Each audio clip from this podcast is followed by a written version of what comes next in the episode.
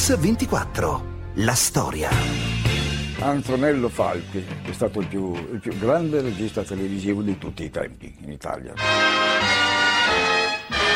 Antonello era un grande regista della televisione ci sentivamo aristocratici perché effettivamente c'era tutto un altro livello, soprattutto nelle cose di Antonello. Each morning I get up with a Odio tutto ciò che è casuale, fortuitamente lasciato agli eventi fuori dall'orbita del pensiero. Sono le parole di Antonello Falqui, classe 1925, un gigante della regia televisiva. Oggi a Mix24 raccontiamo la sua storia. Al suo nome sono legati i più grandi varietà televisivi, Studio 1, Canzonissima, Teatro 10, Mille Luci, Gian Domenico Fracchia, Dove sta Zazà, ma il suo nome è soprattutto sinonimo di qualità, di eleganza, di un perfezionismo rigoroso e maniacale. La sua è la storia di un artigiano del piccolo schermo, maestro indiscusso, che sembra non aver lasciato eredi. È una storia che attraversa il nostro paese nei suoi cambiamenti profondi durante gli anni del boom economico, un racconto che inizia con un cartello che ancora oggi suscita emozione, un cartello con scritto Regia di Antonello Falqui. E buon divertimento! Regia di Antonello Falqui, sentire proprio questa formula, regia di Antonello Falqui, è, è come come dire, un viatico per eh, il divertimento, per una serata piacevole. Per me Bimbo era l'occasione di assistere ad uno show godibile, piacevole, pieno, pieno anche di signorine, per cui diciamo, per me Falco è anche sinonimo di, di qualcosa di pruriginoso. Insomma. La notte piccola per noi, troppo piccolina. Una tecnica di ripresa raffinatissima grande gusto, grande gioco di campi e controcampi, grandi movimenti di macchine mh, raffinati, beh, insomma, era un'altra televisione. Quattro stagioni indimenticabili tra il 61 e il 66, un programma che resta il prototipo inimitabile del varietà in televisione. È un sabato sera pieno di lustrini, di paillette, con l'orchestra dal vivo e grandi, grandissimi artisti, come in uno spettacolo di Broadway allestito negli studi della RAI di Roma classe, stile, musica, ospiti d'eccezione e la magia di Studio 1. Ce ne parlano Antonello Falqui e Lelio Luttazzi. Mi commissionarono uno spettacolo musicale, siccome allora si lavorava nello Studio 1, io lo chiamai Studio 1 ed era uno spettacolo di, di varietà. Non è che avessi un'idea precisa.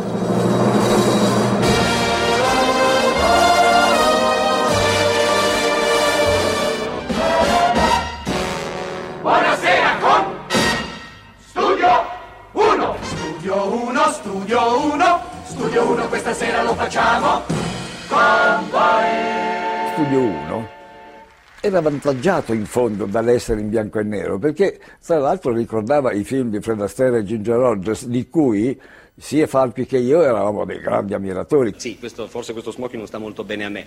Questa è un'idea di Falqui che io tra l'altro approvo moltissimo, dare questo stile così degli anni ruggenti. Uno spettacolo piuttosto ricercato, piuttosto elegante, quindi un certo stile questa è la nota distintiva, credo, dei miei spettacoli. Signore e signori, buon sabato sera.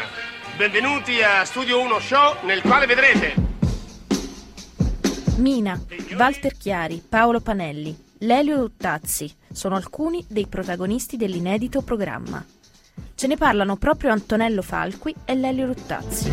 Tutto questo senza alcun merito da parte mia, semmai, che poi non è un merito ma anzi un sacrosanto dovere, quello di aver conservato questo ruolo di capitano in seconda, di comandante in seconda sulla tolda di questa nave in balia dei venti infidi e anche di quelli propizi naturalmente e tutto qui in questo momento. Il Tassi piaceva molto a mio padre, poi piaceva molto a me, quindi presi un maestro di musica che era però elegante, eh, spiritoso, umoristico e che non aveva la stima del presentatore. Io avevo una paura, Matti, e fece di tutto per, per, per fargli cambiare idea. E disse guarda c'è uno adesso, ed era Pippo Audo, che comincia adesso, che è molto spigliato, è molto... No, io voglio te. Caro Gino, ti trovo del solito buon, cattivo umore. Geniale, Paolo Panelli, pieno di, di idee, pieno di, di risvolti. Fra l'altro ha fatto l'Accademia d'Arte Drammatica, quindi era anche un attore di un certo peso. Quando la sera andate al pianicolo con la ragazza e state per baciarla, tremate. Occhio ai busti dei garibaldini. Occhio al colore. Quello più scuro so io. Su vieni qui, Milord. Noi dobbiamo molto a Falqui perché lui ha fissato in maniera nobile diciamo, quelli che erano gli schemi del, del mondo del grande varietà, però in maniera elegante. Scene di Cesarini da Senigallia. Per me l'accoppiata Cesarini-Falqui era il massimo della modernità, era la scoperta di un mondo fatto anche di plastica. Le scene erano bianche e da quel fondale si stagliavano le attrici, Mina, gli attori, era una scatola magica dove il pubblico a casa si sentiva quasi al Sistina. Mettemoci d'accordo una volta per tutte. È inutile che fate i furbi perché Cecconi Bruno è più furbo di voi. Il tipo di programmi che si fanno adesso sono programmi, ehm, non so come dire, facciamo passare 30 comici, tutti insieme, uno per uno, poi qualcuno funziona, qualcuno meno, però così non nascono molto gli attori. Panelli faceva le cose, gli sketch televisivi, però faceva anche i ruoli, poi al Sistina faceva dei ruoli veri. Walter Chiari era un attore di cinema anche, oltre che di teatro, voglio dire, erano, era una generazione di attori, fondamentalmente di attori, che poi sceglievano magari il comico per un certo periodo. Avete sentito lo scenografo Gaetano Castelli e l'attore Gigi Proietti. Il primo vero comico televisivo italiano è Walter Chiari. A parola, comicità, bellezza ed eleganza. Ce ne parlano l'autore Enrico Vaime e Sergio Rubini. L'ultimo colloquio col mio, col nostro, col vostro Walter Chiari. TV7 arriva dappertutto, TV7 arriva, si informa, prende, non bussa neanche più, apre con, con un calcio una porta. Signora, siamo qua, TV7. Una signora scarmigliata, oddio che c'è? Che è successo? Qualche cosa? Suo marito l'ha abbandonata vent'anni fa dopo due anni di matrimonio, sì? Ma come lo sapete? Lo sappiamo, signora, TV7 sa tutto. Su Mix 24 con la storia di un artigiano del piccolo schermo, Antonello Falqui.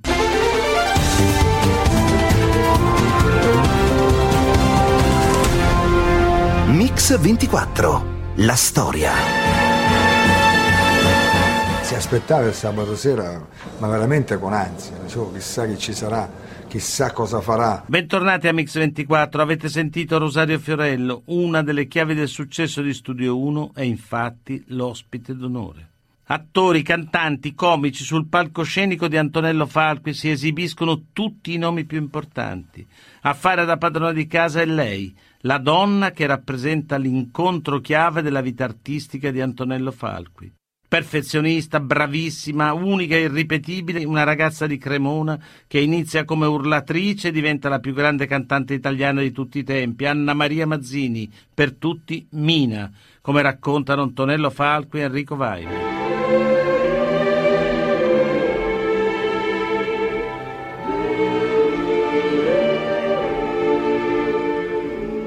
Mina è un personaggio insostituibile, non c'è niente e nessuno come Mina.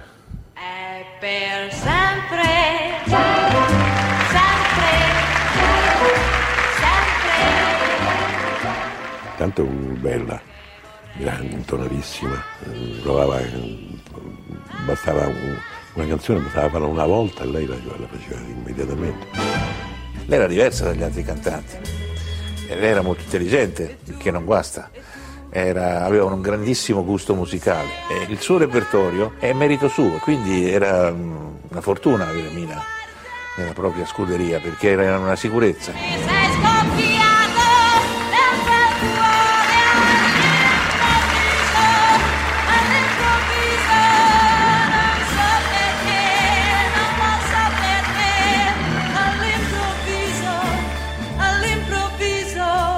Prima volta l'ho visto al musichiere, dietro a ogni jukebox c'era un urlatore, e dietro a uno di questi c'era Mina che allora era considerata un'urlatrice.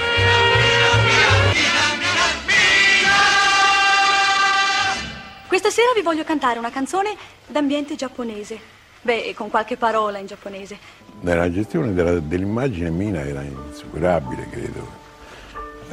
Pensi che io gli davo dei segnali per terra dove lei doveva andare, ma lei non ha avuto mai niente a che dire. Era mm, piacevole vederli lavorare perché c'era un affiatamento totale. Cominciamo!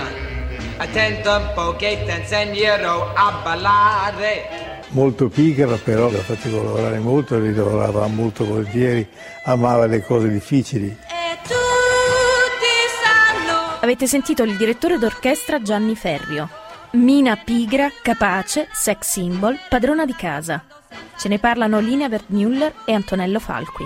Era una carica di vitalità forte, certamente l'immagine della bella, della fatale, della straordinaria, dell'affascinante Mina l'ha costruita Falco. Signori, un C'era una rubrica che si chiamava L'uomo per me e Mina diceva questa settimana è Totà Alberto Sardi Vittorio De Sica Marcello Mastroianni Vittorio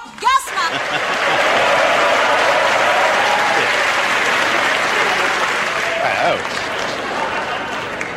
Che fai la mattina? Che stai? Ma come? Io sono ospite d'onore, oh! Sei grande, sei grande, sei una fagottata di roba, sei. A fare un- una prestazione e quindi provavano una, una settimana. Due mesi fa, in tv, ospite d'onore a Studio 1, Mastroianni si esibisce in un numero che è una presa in giro del suo personaggio. Bilancia con l'ironia l'etichetta di seduttore che gli hanno incollato addosso. Io andavo da loro anche un mese prima. Era un perno dello spettacolo. Adriano Celentano Non mi dire, non mi dire di no. Celentano mi piaceva quasi quanto Mina, voglio dire. Dimmi di sì, dimmi di sì.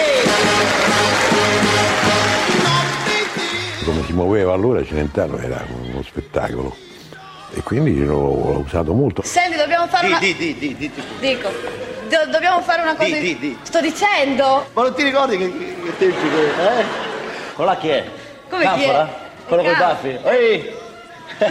Stai lì, va! Mina quando stava con Celentano si divertiva come una pazza, rideva a crepapelle.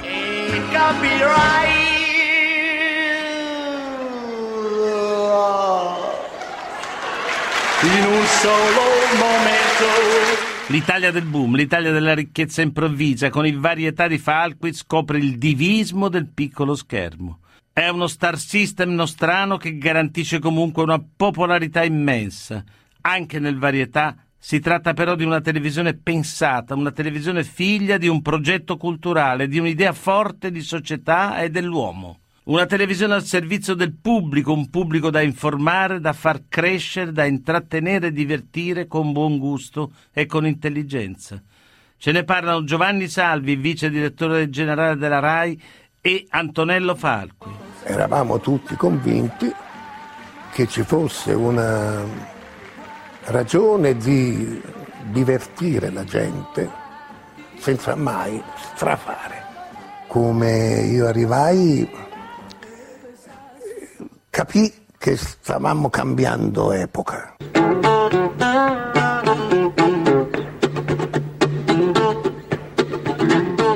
Bernabei è stato il, grande direttore generale che ha avuto la RAI. Era un, fervente democristiano, ma non c'era nulla di becchino in lui, né aveva nessuna pruderia. Tutto questo è avvenuto prima di Bernabei. Da Bernabei c'è stata un- una grande liberalità in tutto. Si arrabbiò solo una volta una barzelletta di Johnny Dorelli, letta da Johnny, bravissimo, sulla cintura, che finiva con Dio. Ecco. Il solo fatto che fosse rammentato Dio al Teatro delle Vittorie per Bernabé fu uno scandalo. Lui rimproverava qualcuno prima di, di noi che andava a dirgli guardi che ho risparmiato 50 milioni. E perché? Rispondeva Bernabé. Capito? Perché dice i soldi sono importanti se messi bene. Lo Star System si creava facilmente perché, ripeto, il pubblico era enorme. Gli ascolti erano 22 milioni di spettatori, cioè mezza Italia. E quindi la fama naturalmente cresceva in proporzione a questo tipo d'ascolto, che era enorme. Oggi quando arrivano a 5-6 milioni già che gridano al miracolo. È un'Italia curiosa e non diffidente. Un'Italia più facile, come racconta la regista Lina Wertmüller.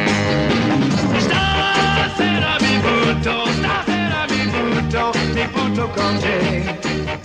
Gli italiani di colpo si sono trovati a casa nell'ultimo paesino sperso nelle montagne, in fondo alle valli, le più grandi eh, star, le più grandi riviste, i numeri musicali, le canzoni. È stato un regalo di niente la televisione, ragazzi. E non mi lasci sola, mai sola, non mi lasci. E Falqui è capace di scoprire talenti e arricchire lo spettacolo con elementi innovativi e attraenti. È la ribalta delle gemelle Kessler. Allora si facevano dei viaggi in tutto il mondo. Girando per il mondo si trovavano de- degli elementi che- abbastanza insostituibili che, che in Italia non- non- non esistevano. Sono arrivate a Roma le gemelle Alice ed Helen Kessler, due ballerine del Lido di Parigi. Lui ha visto queste due eh, ballerine, queste due giovani, la, la la potenzialità per portarle in televisione e sotto la sua guida farle diventare due star. Le favolose, magnifiche due, Hélène e Alice Kessler.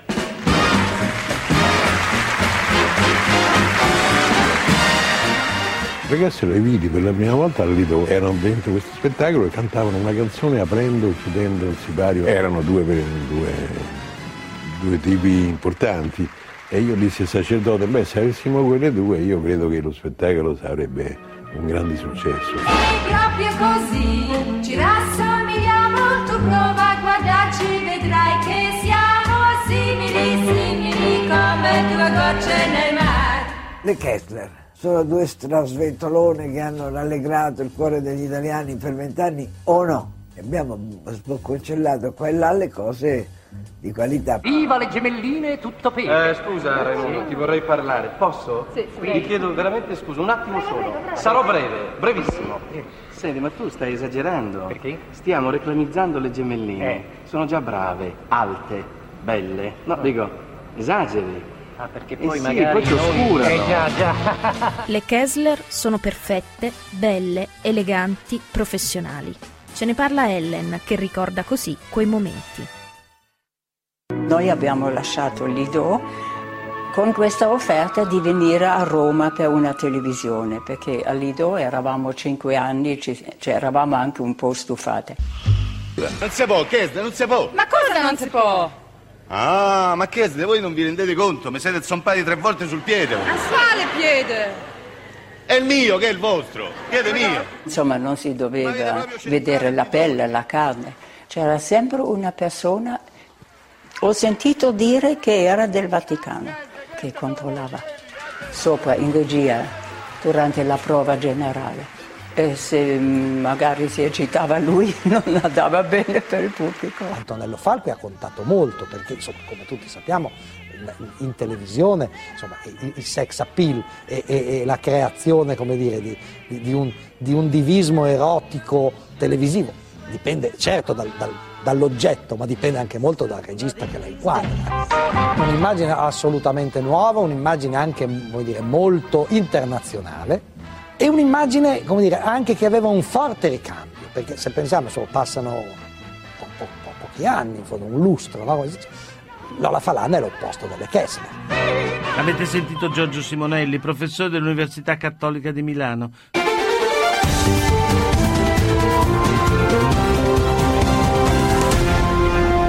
Mix 24. La storia.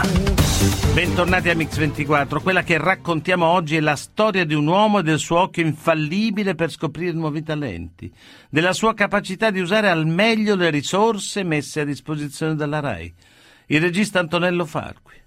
Nella ricetta inimitabile del varietà di Falqui, oltre al gusto dell'immagine, della scenografia e dei costumi, c'è anche un altro elemento fondamentale, la musica, come spiegano il direttore d'orchestra Gianni Ferio e lo stesso Falqui.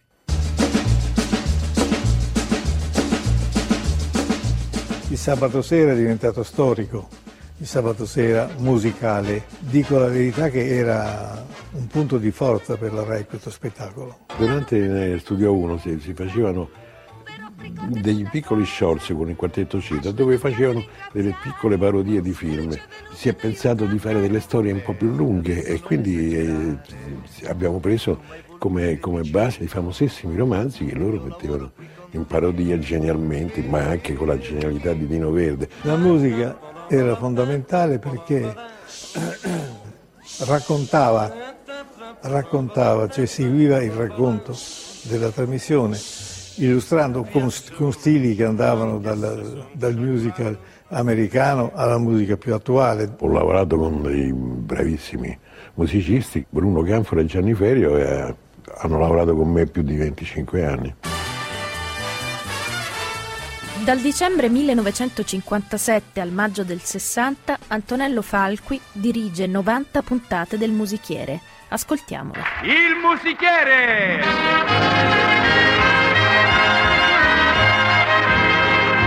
Allora il musichiere era seguito da, da un sacco di gente, era un gioco, un quiz musicale. Il successo del musichiere credo che sia dovuto soprattutto a Mario Riva. Mario Riva era un fenomenale presentatore, un improvvisatore. Tutte le classi sociali poi no, si occupavano di canzonette, eh, diventavano l'oggetto delle trasmissioni più popolari, il musichiere oppure canzonissima, che era una gara vera e propria tra cantanti. Avete sentito il professore Giorgio Simonelli. Oltre ad uno spettacolo di comici e soubrette, Canzonissima è una gara di canzoni che appassiona l'Italia. Ce ne parla l'ex vice direttore Rai Giovanni Salvi ed Enrico Vaime. Pensai ad Antonello Falqui per farne un'edizione elegante con dei personaggi che non l'avessero mai fatta e gli detti canzonissima. La sigla del 1968 che è rimasta nel- nella storia della televisione, non solo italiana, era cantata da tutti i cantanti italiani viventi in quel momento. Tutti. I cantanti erano spaventati dall'autorità, insomma erano eh, tutti lì zitti buoni. Facevo rigare i diritti tutti e quindi con me non si sono mai permessi nessuna libertà di nessun tipo. Letto caldo. La forza di Canzonissima è il modo di dare le votazioni, la possibilità di un risultato di pareggio e le grandi intuizioni di regia di Falqui. Ce ne parla Gianni Ferrio, direttore d'orchestra. Quando c'era per esempio l'orchestra che suonava, lui aveva vicino il tecnico che aveva la partitura mia in mano e lui chiedeva che strumenti suonano per staccare sullo strumento giusto. Per cui seguiva la partitura con le telecamere, cosa che poi è successa sì qualche altra volta ma raramente. Con lui sempre. Venendo da un grande successo, eh, l'anno dopo erano già annoiati.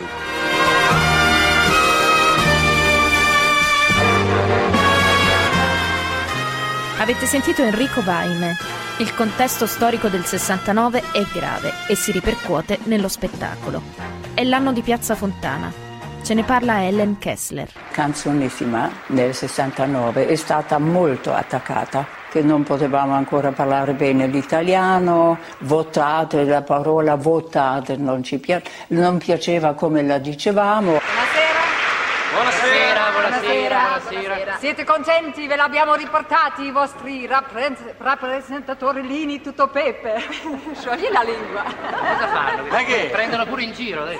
E quindi noi abbiamo capito che dovevamo lasciare un po' l'Italia e lasciare riposare il pubblico italiano. Figlio di un critico letterario iscritto a giurisprudenza, Antonello Falqui capisce subito che la sua passione non è il diritto ma lo spettacolo.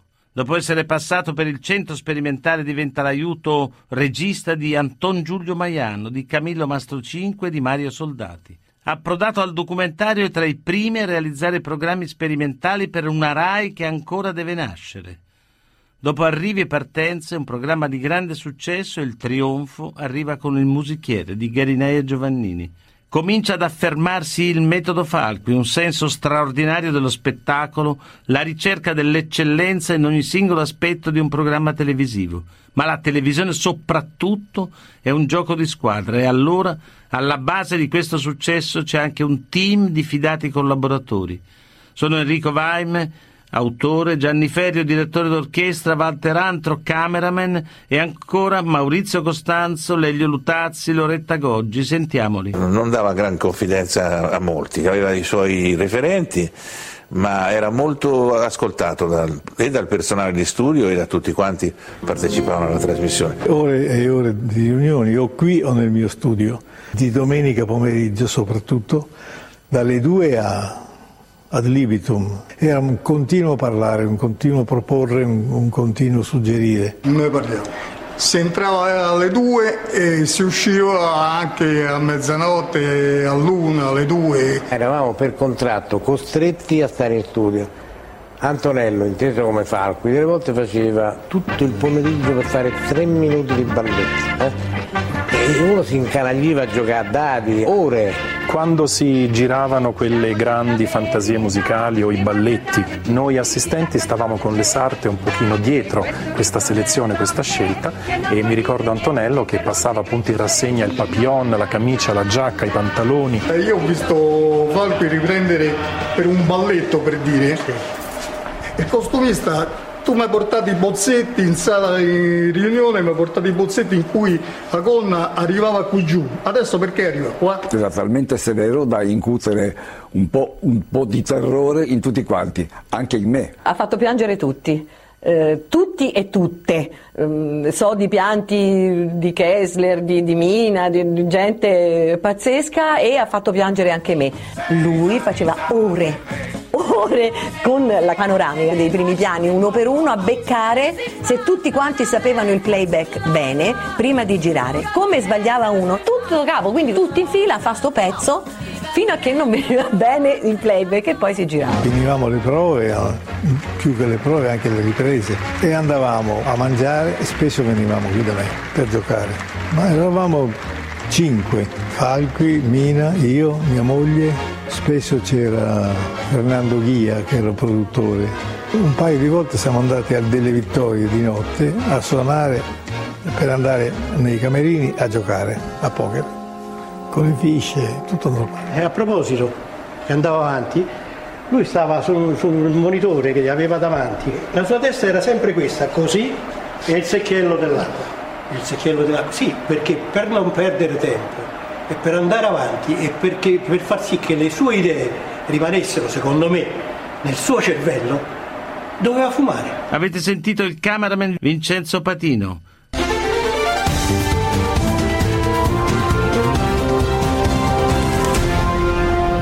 Mix 24. La storia.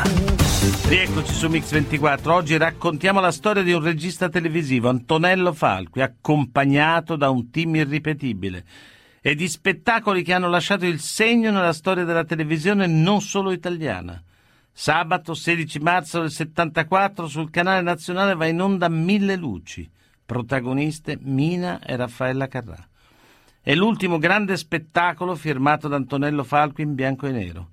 Ancora una volta è un successo e un programma indimenticabile, come raccontano Giovanni Salvi, Falqui e Gianni Ferio, direttore d'orchestra. If we try, we'll get by, so forget all about us tonight. Un giorno di luglio, in un caldo pazzesco, alle tre del pomeriggio, io ero ancora in ufficio. Squilla il mio telefono diretto ed era Mina. E io ho detto, scusa Mina, che vuoi? Senti, io ti propongo uno spettacolo, però mi assicuri Antonello Falqui. E lui è venuto con l'aria un po' brucia, ma mi devi dire che vuole, mi devi dire che vuole. Vuol fare uno spettacolo con Raffaella Carrà. La risposta sua è, e che c'è fuori? Io mi trovai praticamente di fronte a un fatto compiuto. Facciamo questo, questo Mille Luci, perché Mille Luci è secondo me lo spettacolo, uno degli spettacoli forse da un punto di vista così di, di compilazione di spettacolo, di fattura di spettacolo, forse è, è uno dei migliori, o se non il migliore che, che- che ho fatto. La Carrà ha, dimostrato un- una grande volontà e una grande bravura. In Mille Luci andò quasi alla pari come gradimento con Mina, che non era semplice allora, Mina era una star. E però la Carrà era un cavallo da battaglia. L'ultima canzone che ha cantato Mina, mia, in televisione è stato Non gioco più, me ne vado. È quello che ha fatto. Una sera, finita la trasmissione, era qui da me, è partita, perché partiva tardi eh, allora, per andare a Milano, è partita verso mezzanotte, quando è arrivata alle 4, 4 e mezza della mattina, mi ha telefonato e mi ha detto ciao, tutto bene, grazie, grazie di tutto, non avevo capito, è stata l'ultima telefonata che mi ha fatto. Non ci siamo più sentiti per vent'anni. L'ha presi molto malamente, anche perché Mina, ripeto, è un personaggio insostituibile, quindi rinunciare a Mina è, è una specie di tragedia. È stata molto rigida su questo, non ci siamo più sentiti, anche perché, essendo dei timidi sia io che lei, dopo vent'anni no- no- non sapremo cosa dirci da su una linea telefonica e quindi abbiamo evitato di sentirci sia io che lei. È un po' irragionevole la cosa, capisco bene, ma però così è andata. Non gioco più, ti assicuro. Due geni timidi divisi da una telefonata che non arriva. È la fine di un sodalizio artistico che ha poche uguali nella storia della televisione italiana. Ma nell'addio di Mina c'è anche, per una curiosa coincidenza, l'addio al grande varietà in bianco e nero. Di lì a poco, infatti, anche in Italia arriva il colore Falqui, allora capisce che non è più il tempo di quelle geometrie essenziali, di quei giochi di luce sui bianchi, sui neri e sui grigi che hanno fatto grande i suoi varietà. Nella sbornia dei colori ritrovati, Falqui decide che è ora di tornare a un altro suo grande amore, l'avanspettacolo. Il colore influisce nel cambiamento del varietà. C'è l'esigenza di essere variopinti. È l'avanspettacolo. E così negli anni 70 si costruisce un nuovo tipo di performance, radicata nella tradizione popolare di Roma. Antonello Falqui è un punto di riferimento imprescindibile insieme a Gabriella Ferri e Gigi Proietti. Antonello era ed è molto curioso, nel senso che frequenta moltissimo gli spettacoli sperando di incontrare qualcuno di nuovo. Io usai tutti i ragazzi che avevano fatto, avevano- si erano diplomati, diciamo così, nella scuola che io dirigevo allora. Antonello ne scelse sei e nacque la Zavorra, che era un gruppo cabaretistico. Avevo fatto uno spettacolo in un piccolissimo teatro in Trastevere e venne Falqui a vedere lo spettacolo. Gli piacqui e mi prese per il suo programma, per cui diciamo, è stato un- non ho fatto un provino, sono stato scelto da lui. Per essere una star bisognava arrivare a Falqui. La meta era se faccio televisione, se continuo a fare televisione, è lavorare con lui. Avete sentito Sergio Rubini e Loretta Goggi. Ma negli anni 70 non c'è solo il passaggio dal bianco e nero al colore, c'è un paese intero che cambia e che a fatica ritrova la voglia di divertirsi di fronte alla televisione. È un'Italia amareggiata, incattivita, che sembra aver perso l'illusione e la speranza. Ed improvviso Falqui, il grande maestro del varietà, non si trova più in sintonia con i tempi della modernità ed un tratto viene letteralmente estromesso da quella televisione che lui più di altri aveva contribuito a costruire, come spiegano il professore di televisione Giorgio Simonelli, Loretta Goggi e Gigi Proietti. Ad un certo punto si va alla ricerca di, di un'altra comicità. Gian Domenico Fracchia rappresenta una grossa novità. Chiaro, è una comicità aggressiva, pessimista, sbatte in faccia i tuoi problemi, la tua identità, eh, le tue frustrazioni. Credo che eh, col passare del tempo eh, anche il tipo di comicità sia cambiata, sono usciti fuori questi spettacoli di Trapani dove eh, la comicità era messa dentro senza nessun nesso logico, mentre Antonello lui cercava un'atmosfera e un ritmo che era per chi si sedeva comodamente in poltrona a guardare la tv. Quindi praticamente Falqui si accostava ad, un- ad una teatralità di grosso spessore, diciamo. Eh, succede che sono cambiati i tempi di fruizione della televisione, quindi si comincia a chiedersi ma il pubblico che tempo vuole, cosa fa davanti alla televisione? Si rompe il monopolio e scende in campo la concorrenza, cambiano le regole e la disponibilità delle risorse. La RAI si trova impreparata al confronto. In palinsesto si prevedono addirittura quattro spettacoli alla settimana. La TV cambia anche per Falqui. Come spiegano il cameraman Vittorio Pochesci, il direttore d'orchestra Gianni Ferrio e Luca Falqui, figlio di Antonello. andava dalla registrazione al- alla diretta, quindi c'era un cambiamento epocale, quindi con Antonello Falqui che era abituato più alla registrazione e quindi ha difficoltà alla diretta dove comunque i tempi si accorciavano. Avevamo cominciato a fare una cosa che doveva essere i divi della TV, se, se non che abbiamo cominciato non abbiamo finito, perché a un certo punto ci è stato dato lo stop, improvvisamente, al punto che io sono andato in orchestra la mattina e ho trovato l'ispettore sulla porta, dice, maestro è finita la trasmissione, ho parlato con Antonello e mi ha detto sì, è arrivato l'ordine di sospendere la trasmissione.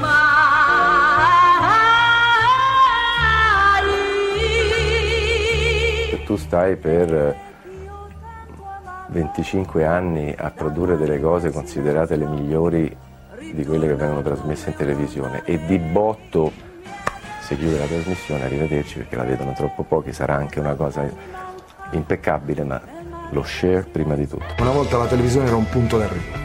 Cioè uno quando arrivava in televisione diceva ammazza sono arrivato in televisione. Oggi la televisione è un punto di partenza. E oggi c'è sempre un tavolo con quattro giurati che giudicano sempre qualcuno dalla mattina alla sera. Ci sono palette ovunque, palette, palette, votazioni, votazioni puoi eliminare questo, via questo, fai... è solo quello. Non ci si è più abituato, neanche il pubblico è abituato. Oggi il pubblico si sta disabituando a vedere uno spettacolo dove ci sia solo varietà. Per cui è cambiata in molto peggio. Oggi non se lo sognerebbero più uno spettacolo come, qui- come quelli. Quando fanno dei- dei, dire, delle repliche sembra un'altra televisione, sembra un'altra cosa. Non sembra la RAI, capito? Voglio dire, quindi è cambiata totalmente.